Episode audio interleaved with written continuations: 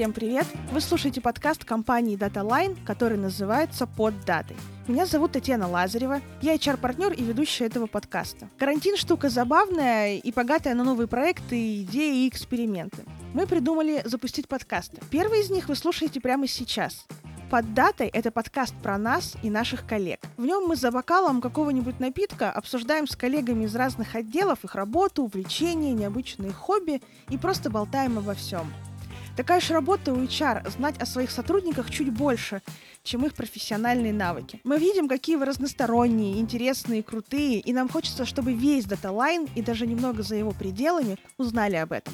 Кто-то увлекается путешествиями, кто-то разбирается в вине, а кто-то мечтает полететь в космос. И все это мы, сотрудники компании DataLine. Второй подкаст будет называться «Голос из-под фальшпола». В нем Кирилл Шацкий расскажет на понятных примерах, как работает СОТ. Но об этом проекте мы расскажем чуть позже. Подписаться на подкаст можно в любом удобном для вас подкаст-приложении. Обратите внимание на нашу последнюю рассылку, где мы подробно рассказали про то, что такое подкасты, как их слушать и зачем вообще все это нужно.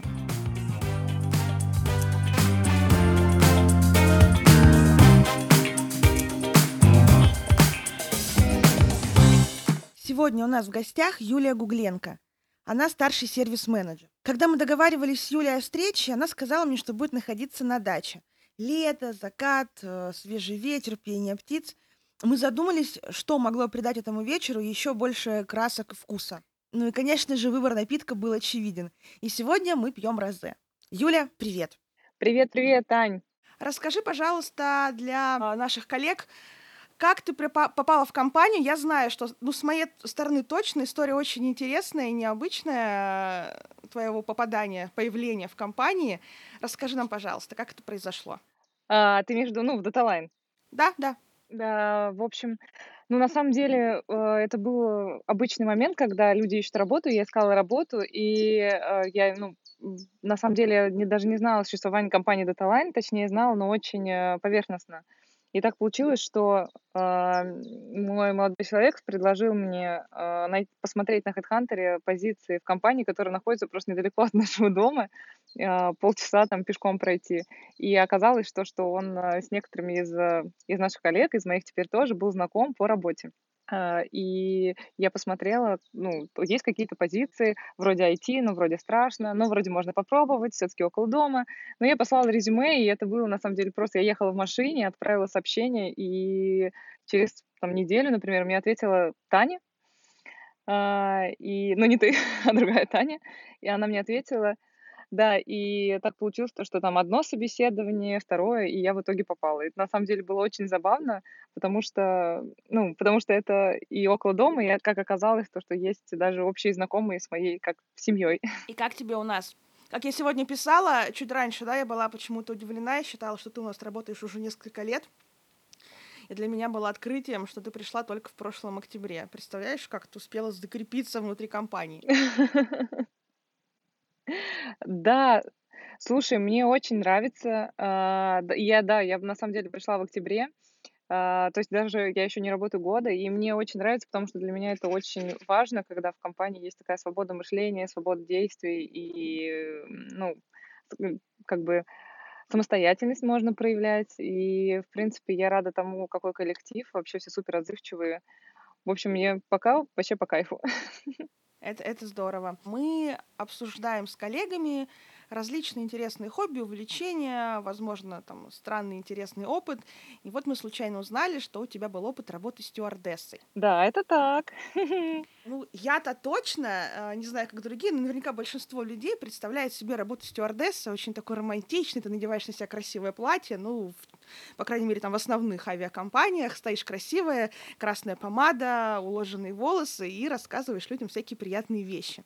Вот я бы хотела с тобой сегодня вообще поговорить, а так ли это, э, правы ли наши фантазии по поводу работы стюардессы, бортпроводника, и как ты вообще туда попала? Знаешь, вот есть люди, которые мечтают стать балериной, космонавтом. Хотелось ли тебе вообще вот в 9, там, в 7 лет такая, я хочу стать спортпроводником? Ой, слушай, на самом деле это правда интересная история, а, потому что А, в общем, когда я была маленькая, я не хотела стать стюардессой. Я особо, может быть, даже не, не знала о каком-то их существовании. Ну, точнее, слышала, но не особо. А, я хотела стать переводчиком, преподавателем музыки. И так получилось, что а, я, когда заканчивала университет по образованию, я переводчик французского языка. А, я когда заканчивала университет, эм, ну, я из Волгограда, и я там заканчивала. И я помню, что у меня как-то такой стрессовый период получился в конце университета. И я подумала, вот я не знаю, что я хочу делать. Я на тот момент, вот именно в ту секунду вообще не хотела связывать себя с переводом языка, мне было его достаточно, и я решила, что я попробую себя в чем-то ином. Мой папа по профессии пилот, и я решила, что м, вроде как есть в моей, в моей жизни э, немного авиации, и попробуй-ка я себя там.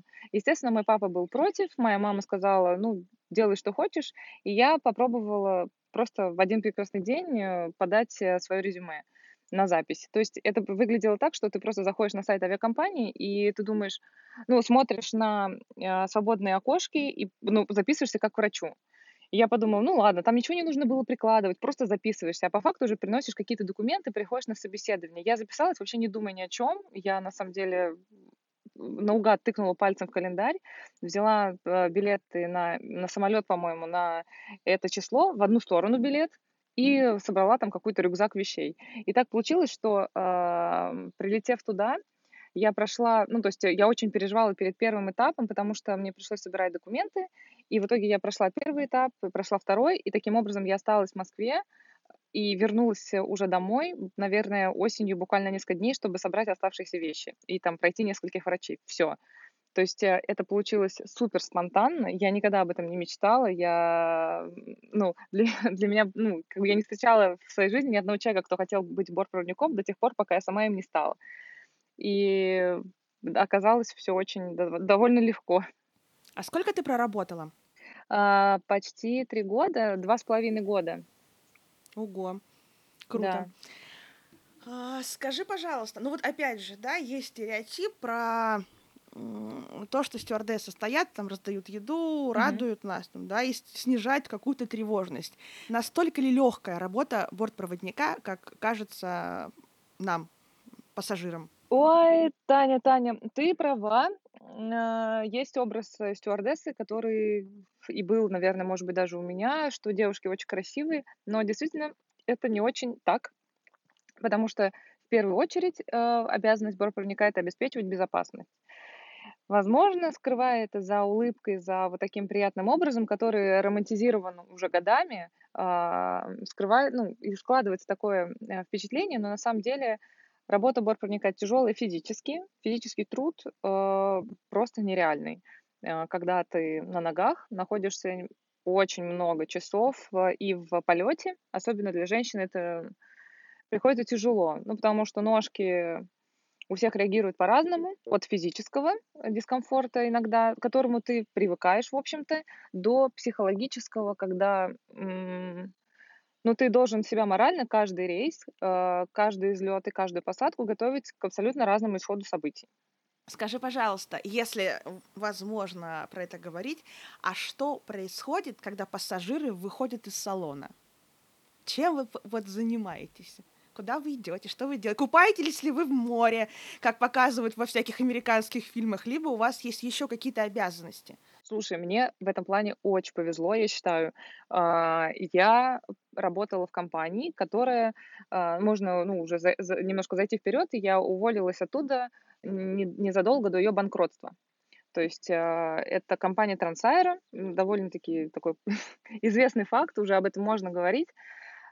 И именно работая там, мне очень сильно повезло тем, что когда рейс на котором ты летишь больше 6 часов, ну, это, в принципе, международные правила, рейс э, продолжительностью больше 6 часов полетного времени, э, значит, ты должен ну, там расчеты есть определенные по времени, сколько ты времени должен отдыхать. Ну, это где-то сутки. То есть, если, например, это Иркутск, в который расчетное время 6 часов, но по факту 5,5, но расчетное время 6 часов, в Иркутске ты проводишь сутки, либо если самолет летит назад, ты летишь обратно пассажиром. То есть ты не работаешь обратно, потому что это очень долго. Но, а, безусловно, направления, которые такие супер классные, как э, Мексика, Таиланд, Доминикана, э, мы оставались там и от суток. Э, там в Мексике я была 5 дней, а в Доминикане 3 дня. Ну, то есть это такие командировки были. И более того, бывают такие командировки, когда они называются там по верному направлению у нас были, когда ты базируешься в Египте и летаешь в города России, туда-сюда пассажиров просто привозишь, отвозишь. Ну, это чартерные рейсы. И ты живешь на базе, то есть в Египте, в отеле, ну или там на Кипре или в Турции. Такие самые популярные направления, мы там жили. Вот, а, вот это, наверное, насчет командировок, это да, то, что получается и поплавать, и отдохнуть, и провести круто время. Я правильно понимаю, что тебе хватало вот времени, которое давала тебе авиакомпания, для того, чтобы ну, передохнуть, что-то, наверное, там одним глазом посмотреть, искупаться, где-то, может быть, позагорать. Ну, в общем, то есть у тебя совмещалась эта история про работу и маленькое, но какое-то путешествие. А, да, в этом плане просто был супер матч потому что я всегда любила путешествовать. И, наверное, а, не, не, даже когда я устраивалась на эту работу, я не подозревала о том, что я столько во Вселенную посылала сигналы о том, что, о, я так хочу больше путешествовать, и она мне подгоняет такой вариант, как работа бортпроводником. Я просто не сразу это поняла, и так получилось то, что, о, вот это кайф. Я действительно посетила очень много мест за короткий промежуток времени, которые, наверное, ну, будучи, например, там, обычным студентом или работая там, на какой-то супер простой работе, я бы, ну, финансово не потянула и не смогла смогла путешествовать. И очень круто, что мы с моей работой совпали в том плане, что и э, мне интересно было путешествовать, и моя работа мне это давала. То есть я не относилась к этому как к рядовым каким-то направлениям, к рядовым э, впечатлениям. Я действительно прям пыталась выжить от этого максимум. А скажи, пожалуйста, твое, твое образование такое лингвистическое, ты же, получается, знала не один язык, раз ты училась на переводчика, да? Все верно, да, да-да. А, оно было каким-то профитом, бонусом, чтобы попасть на международные рейсы? А, в целом это было профитом. Мой рост, я 178 сантиметров роста, это такой чуть выше среднего.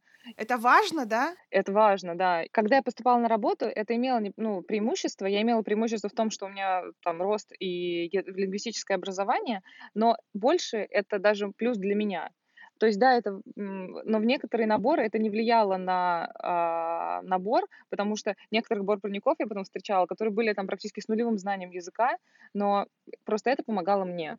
Я, то, что я выше, я там закрывала полки, то, что я знала язык, это было профитом. Но в плане а, путешествий у нас не было разброса, и у нас не было разделения вообще на направление. У нас был про- полный рандом, а, там какая-то программа просто рандомная у диспетчеров все это нам распределяла, Поэтому не было такого, что если я знаю язык, я летаю только в одни направления. Единственное, что было, когда у нас были э, направления приоритетные для компании, меня ставили на эти направления, э, чтобы я читала информацию на французском языке. Но это я бы не сказала, что профит, это наоборот немножко такой ну, геморный момент, потому что это были довольно опасные направления, потому что могла прийти инспекция. Ну, то есть э, обычная международная инспекция, которая приходит на рейсы, и мне приходилось еще и с ней общаться. А в целом а, никаких надбавок э, финансовых, никаких там командировок суперкрутых а, лично мне в этой компании это не, не добавляло. Скажи, пожалуйста, а ты считала, э, сколько стран или городов ты успела посетить за это время? А, слушай, у меня даже есть э, программа в телефоне. Я там считала просто, в принципе, все направления, которые я ну, посещала. А, там что-то порядка, может быть, там 20 или 30 процентов а, от всего земного шара, но это такие внушая, внушающие количество стран. А, по-моему, там новых я посетила стран 10, ну и городов. Я, я еще успела и по России попутешествовать. Это вообще для меня был такой инсайт большой, что Россия круче, чем я думала. Вот, но в целом, да, это много стран, много городов, точно цифру не смогу сказать, но 10 точно есть. А какая, какое направление у тебя было самым любимым и самым нелюбимым? И почему? Ну, самые любимые направления это обычно куда ты летишь, все равно, что ты летишь долго, Главное, что в конце тебя ждет морюшка, особенно если это, например, зима, и ты думаешь, ща в Бангкок или там в Таиланд, в Бангкоке там не было, в Таиланд или Доминикана, и вот, наверное, самым-самым вот из всех, чему я очень была рада, это, наверное, Доминикана потому что Доминикана была для меня первой вообще командировкой в этой компании, и эта первая командировка пришлась на Новый год. Я помню, что я встречала свой первый Новый год, э, когда работала в компании, А, нет, я вру. Это была не первая командировка, но это первая такая прям запоминающаяся, и я там встретила Новый год. После этого я была там несколько раз, и каждый раз эта страна мне приносила какие-то супер э, приятные ощущения. А, я проводила там, по-моему, по трое суток, но этого мне хватало, то есть э, она именно для путешествий и для отдыха. Прям было топчик, замечательно. Сколько человек в среднем работает на рейсе?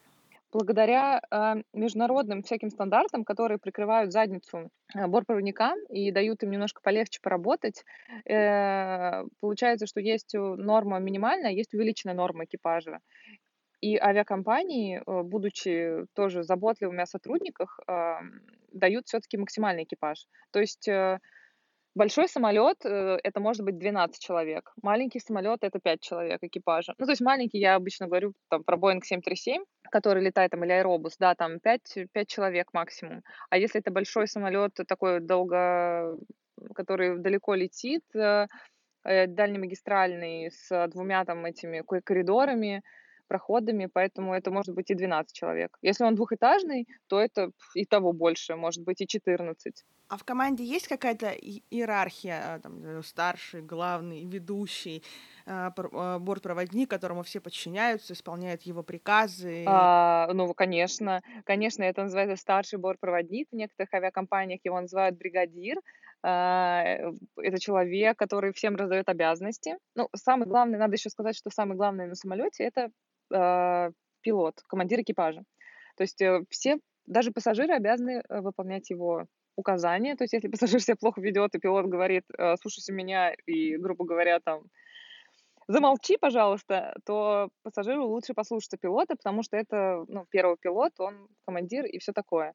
А среди бортпроводников есть иерархии, это бортпроводник бизнес-класса, бортпроводник старший, и среди вот мелкотни, среди которой я чаще всего работала, это там уже распределяются обязанности, кто за что отвечает. Это уже ну, по статусам, это на усмотрение старшего бортпроводника. Перед каждым рейсом нас распределяли. Ну, как это, в принципе, и до сих пор происходит. На брифинг все приходят, и каждому там дают, за что ты отвечаешь. А как, ну вот, э, вот даже нет, даже не есть ли дедовщина и блад при этом распределении? То есть, условно, как, что нужно сделать, чтобы тебе попасть в бизнес-класс на рейсе? Конечно, была. И иногда попадалась такая адская дедовщина, что, ну, старший там бортпроводник, который распределял роли, а, у нас там были как свои табельные номера, по которым видно, раньше ты работаешь или позже ты пришел и, э, и бортпроводники бизнес-класса, они обычно отдельно. Ну, то есть э, у нас не в режиме рейса а распределяли, кто там, а это уже заранее назначенный человек. Я работала в бизнес-классе, потому что я а, часто помогала, а, и а, я не сдавала, не успела сдать экзамены, но я ну, технологию все знала, поэтому я и помогала ребятам, я там работала. Но меня назначали, потому что я там не знаю, потому что я хорошо общалась с пассажирами, не, ну, там, не знаю, не материлась на них особо, и, ну, как-то, в общем, заработала себе репутацию. А в целом э, дедовщина была такая, что у нас был еще империал класс, мы, мы были единственной авиакомпанией с первым классом. И есть такая фишка, что э, чиновники, которые не могут летать бизнес-классом по своим каким-то там правилам, они вроде как могут летать э, первым классом. Ну, то есть мы назывались не первый класс, а он назывался империал. То есть вроде не бизнес, и немножко такая лазейка, и там очень часто летали как раз чиновники, много звезд. Это как там как в Emirates, просто супер круто все было. В Аэрофлоте такого сейчас нету, э, например. И э, вот именно там эти бортпроводники, конечно же, они были супер довольны собой, у них там супер привилегии, что они работают в этом классе. Туда было э, посложнее попасть, нужно другой внешностью обладать, нужно немножко лояльностью, нам, нам нужно уметь быть супер лояльным по отношению к ну, гостям на самолете. И это не так-то просто всем дается. И вот в этом плане была дедовщина, что некоторые а, бортпроводники империал-класса даже в командировках э, не общались с бортпроводниками, э, как это, эконом-класса. Сейчас не буду задавать вопрос, расскажу свою историю с самым лояльным бортпроводником, которого я встречала в своей жизни. Это был странный рейс Сочи-Барнаул. И э, это Ты знаешь, это была какая-то очень странная авиакомпания, что-то связанное с Башкирией или Уфой, ну что-то вот какое-то, я даже не помню сейчас, что-то очень маленькое, и самолет был гипер маленький, я такого больше никогда в жизни не встречал, что-то между, знаешь, Боингом и кукурузником. То есть уже не кукурузник, но еще не нормальный самолет. Знаю, знаю такие самолетики. И мы когда взлетели, нас страшно качало, а я вообще любитель, э, не любитель, а, я мастер э, плохого вестибулярного аппарата. И нас, у нас была очень сильная качка, меня дико укачало, и он на меня смотрит, я, видимо, сидела с абсолютно зеленым лицом, он взял меня за руку и говорит, пойдемте, я вас э, положу. Я такой думаю, куда он меня положит? Он отвел меня вот на самые задние ряды, убрал э, подлокотники, и я, и там я смогла прилечь, я знаю, что это запрещено, в общем-то, меняться местами, ну, в общем, он так как-то тихонечко меня, я прилегла, и вроде хорошо. Все, я уснула, и в какой-то момент я открываю глаза и понимаю, что он стоит и укрывает меня пледиком. Это было так мило, и я до сих пор запомнила, и, и даже на некоторых тренингах на своих приводила в пример этого человека. Вот, такое, вот такая у меня была история. А вот и... Таня, да. это прекрасная история. Да, и удивительно, что она произошла, знаешь, там, ну, не где-то там э, в Аэрофлоте, где какие-то шикарные стандарты качества и так далее, наверняка, надеюсь. Я, опять же, не знаю, mm-hmm. просто предполагаю. А просто какая-то очень маленькая региональная авиакомпания, от которой ты таких вещей совсем не ожидаешь. А ты сказала еще, что э, твой рост э, повлиял как-то на то, что тебя одобрили, тебя взяли. Это чисто эстетическая сторона или какая-то функциональная история тоже имеется? Почему нужно быть высокого роста? С эстетической точки зрения, э, а, все-таки, ну да, нам говорят о том, что форма смотрится лучше на девушках повыше ростом.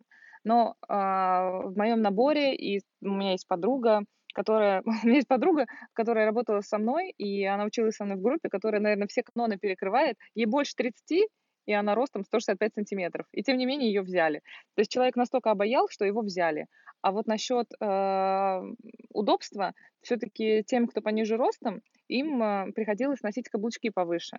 А мне, например, я носила каблуки, я могла себе позволить носить каблуки от 3 там, до 5 сантиметров, в которых комфортнее работать на долгом рейсе, и я также могла везде дотянуться. Там просто проблема в том, что в самолетах, особенно в больших, полки находятся повыше, и не так удобно человеку их закрывать. Приходится действительно носочки становиться, либо вот иметь каблук, и плюс еще куча оборудования в стойках, которое крепится, крепится, там же все супер функционально в стойках, и лучше, конечно, иметь рост от 170 сантиметров. Это просто, ну, тебе удобнее будет. А еще, ну, тоже ходят такие, знаешь, э, микросплетни э, среди обычных э, людей, не приближенных к небу, что очень важна внешность. Правда ли, что оценивают по внешности? Там, например, условно, какие-нибудь легкие крылья авиакомпания берет только блондинок. А тяжелые крылья авиакомпания берут только там брюнеток с голубыми глазами. Есть ли какая-то, ну вот, есть, насколько влияет вообще твоя внешность э, на возможность стать стюардессой? Честно скажу, я когда э, шла на собеседование, я не считала себя каким-то супер э, уверенным в себе человеком. Э, но я думаю, многим девушкам свойственна некая там неуверенность в себе и э, когда особенно ты думаешь о такой работе. Но тем не менее э, меня взяли и взяли очень многих девчонок.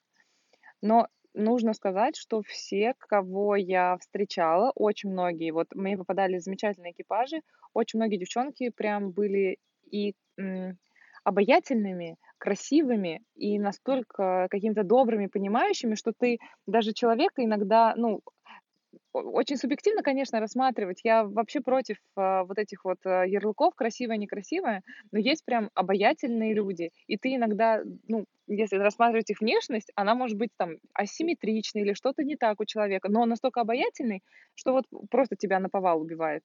И э, я думаю, что вот это было самым важным качеством. То есть твоя просто то, как ты себя подаешь, как ты себя чувствуешь. Если ты, наверное, ну то есть можно быть красивой девочкой, но очень очень плохо себя как-то подавать, именно говорить плохо. Харизма важна, знаю, да? Очень плохо. Вот да, да, да, ты права. Вот вот, наверное, я думаю, что они старались за эти пару собеседований, там 2 или 3 собеседования, которые у нас были, хотя бы просто увидеть это в человеке, хотя поток огромный был. Еще мне, как HR, профдеформация, интересно про обучение.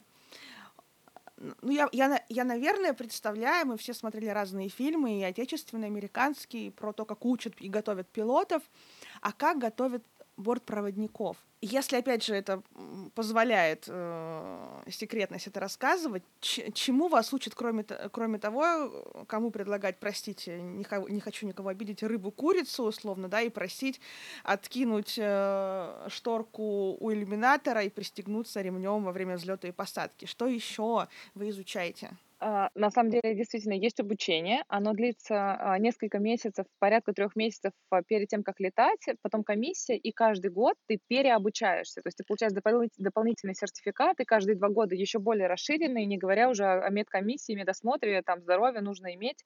Ну, лучше, конечно, иметь меньше болячек. Насчет обучения очень-очень интересный вопрос, потому что у меня есть очень интересный ответ.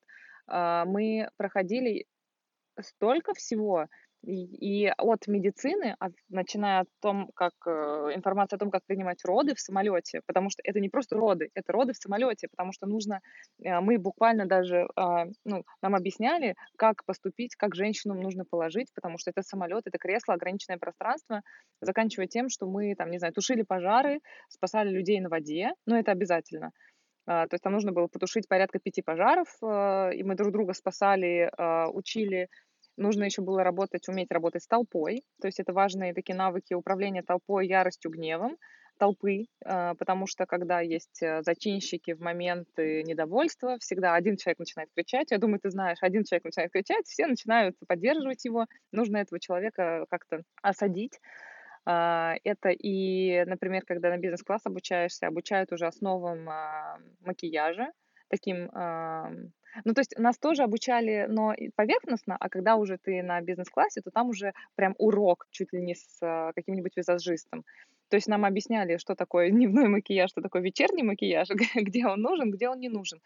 Но надо сказать, что требовали нереального количества мейкапа, что для меня было просто стрессом. Я получала замечания каждый раз а, потому что я не любила пользоваться ни лаком для волос, ни пудрой, ни какими-то супер тенями.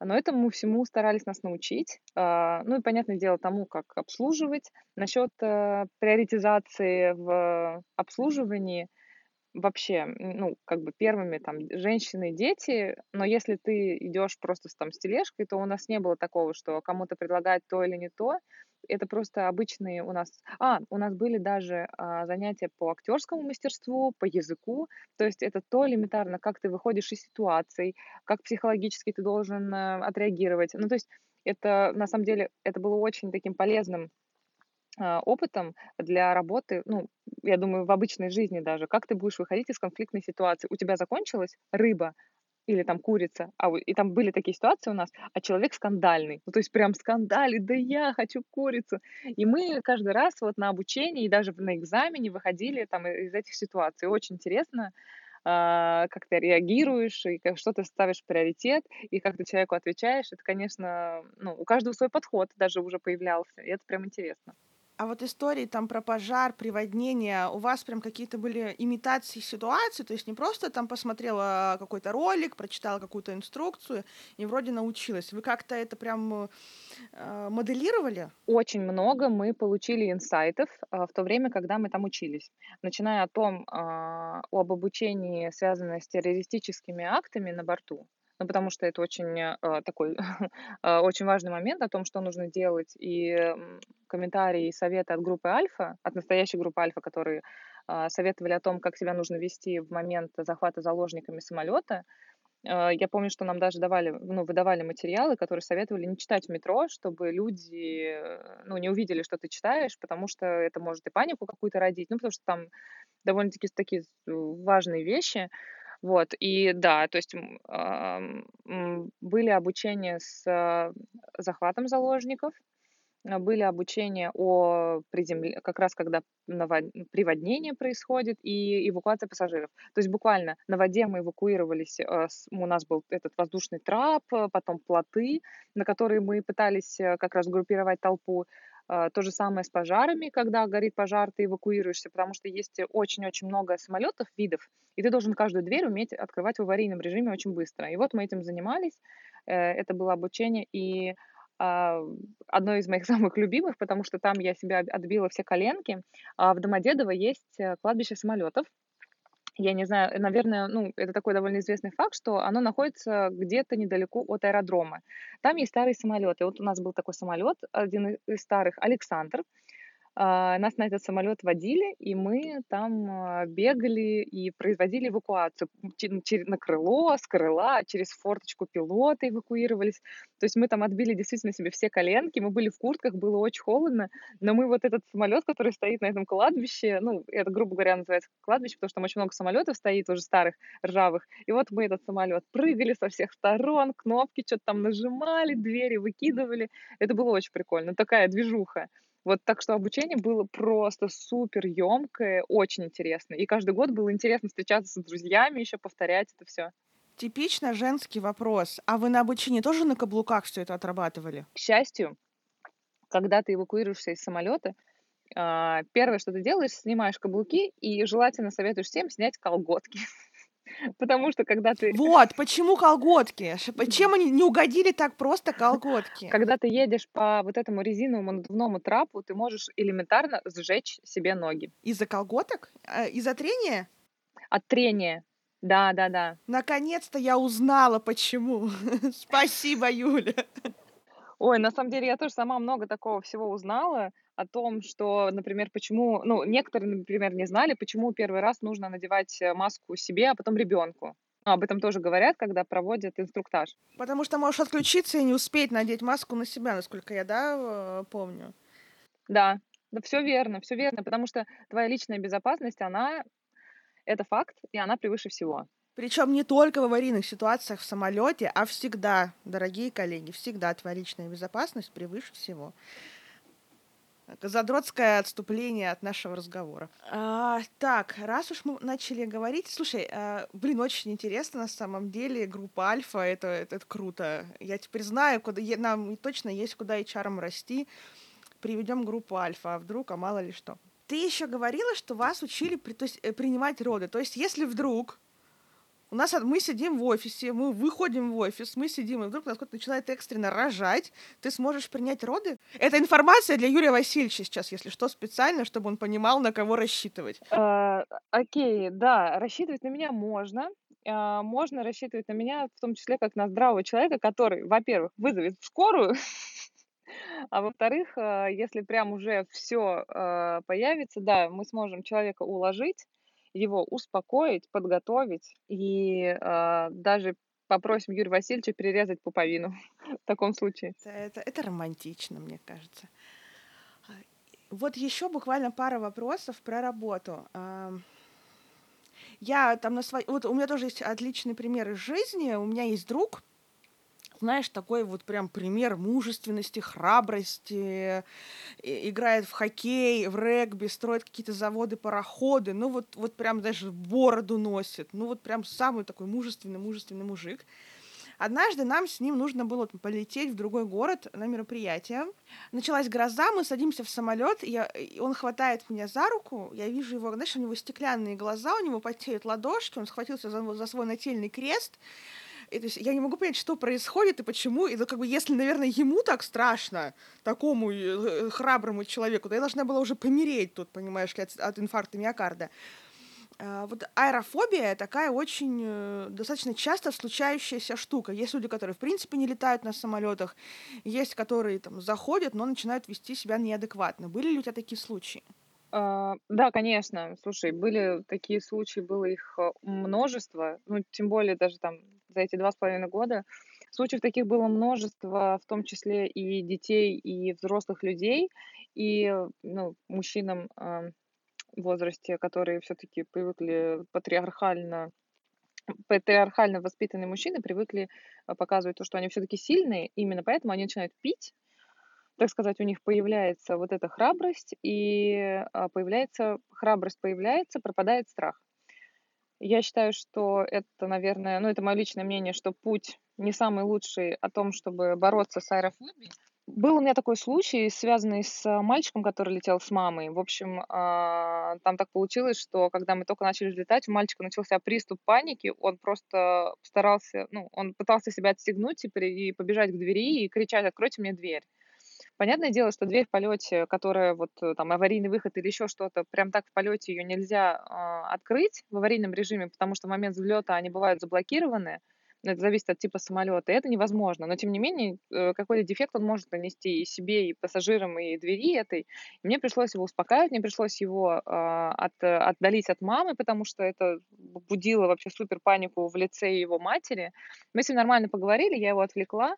А среди взрослых людей, которые, а, у которых такая аэрофобия, ты просто начинаешь им давать а, определенные адекватные факты. То есть, в принципе, люб- любой, любой стресс, любую панику, адекватные а, вопросы и адекватные какие-то вещи, они человека успокаивают. То есть ты ему объясняешь, как работает самолет, потому что чаще всего паника из-за незнания. То есть ты ему объясняешь, как работает самолет, чего именно он боится. То есть ты неким таким психологом выступаешь в этой ситуации, и в ходе разговора с тобой человек отвечает на вопросы, которые его тревожат, и, соответственно, его ну, истерия, она уменьшается, она пропадает. В принципе, это один из таких главных, наверное, вещей, которые я тоже усвоила для своей жизни, очень полезный, что когда я сама стрессую, когда я сама чувствую какой-то страх и тревожность, я просто задаю себе вопрос о том, почему. И чаще всего это из-за незнания.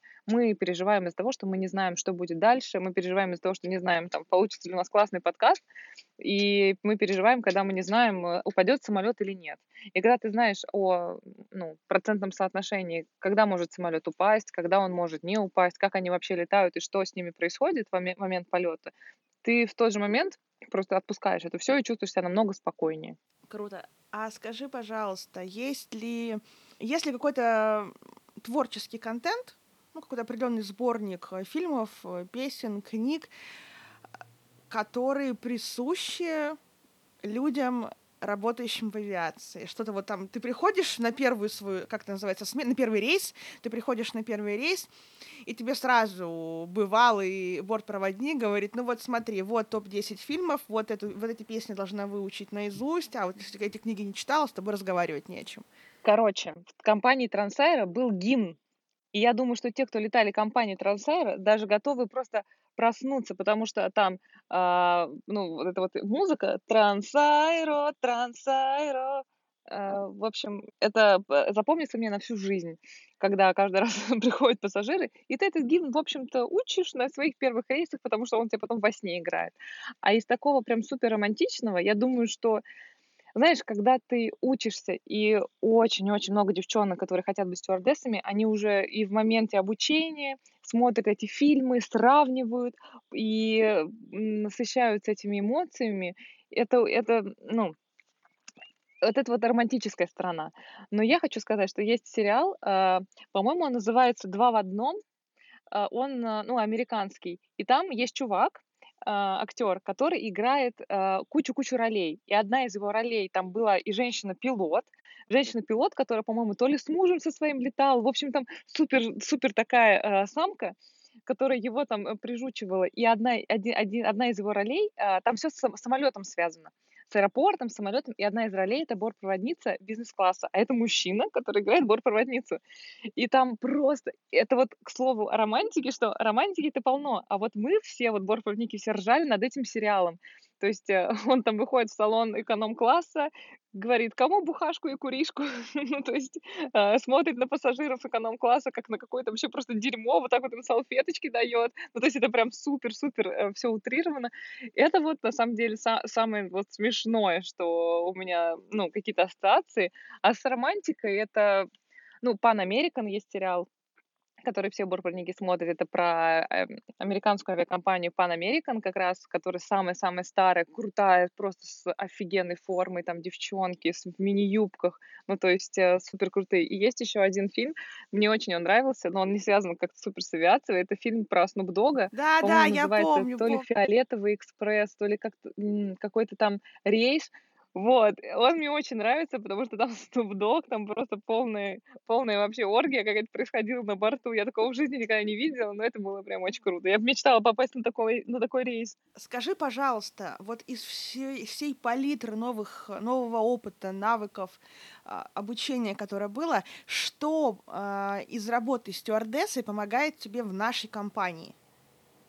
А, при работе в Даталайне сейчас ну, я пришла работать в IT, честно говоря, не имея особо знаний в IT. Я очень рада вообще, что меня приняли в коллектив. Я очень благодарна тому, как коллеги делятся информацией своими знаниями. Ну, это правда очень крутой момент, и очень приятно вообще это наблюдать. Я могу сказать, что мне очень помогает э, именно вот, ну, умение работать с людьми.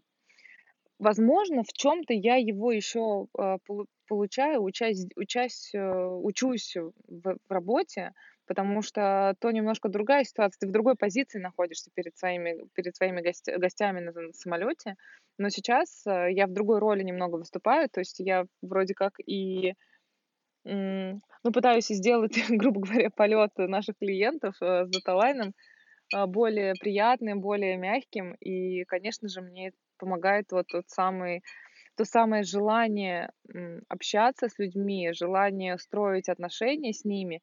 И еще важный момент. Есть такая история, что мне нравилось именно со сложными людьми находить контакт э, во время самолета. То есть меня, наверное, тренировали какие-то моменты, поэтому сейчас э, я стараюсь обращать внимание на то, как я реагирую на сложные какие-то случаи, с, э, там, сложные ситуации при общении, при коннекте каком-то, и мне это даже некую такую, а, некий азарт доставляет.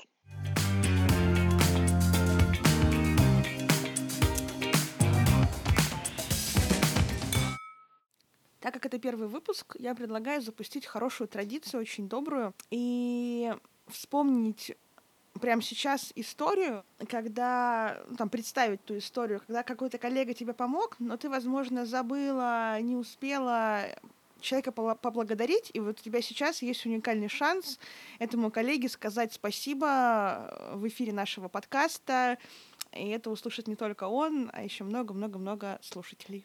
Слушай, такая классная традиция. Я с удовольствием, конечно, я хочу поблагодарить, э, как я раньше сказала, всех людей, которые хоть как-то делятся информацией, идут э, навстречу.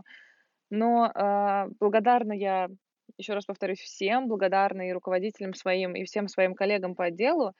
И хотела бы э, отдельное такое, даже не одному человеку сказать спасибо, а спасибо дежурным инженерам, которые э, готовы прийти на помощь, э, которые отзываются на э, на вопросы о том, когда просишь их пойти что-то сделать или с кем-то пообщаться или кого-то привести, они э, с охотой на это реагируют очень с пониманием большим и пытаются иногда объяснить то, что я не понимаю, войти.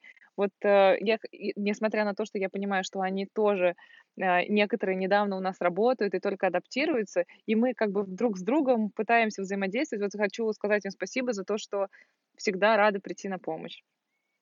Я целиком и полностью поддерживаю твои слова, считаю, что они наши такие, знаешь, маленькие э, Бэтмены, герои, находящиеся в тени, они действительно очень отзывчивые и очень крутые. Ребята, спасибо вам большое, не только от Юли, но еще и от нашего HR-отдела. Это был подкаст под датой. Сегодня я, Татьяна Лазарева, пила розе с Юлией Гугленко.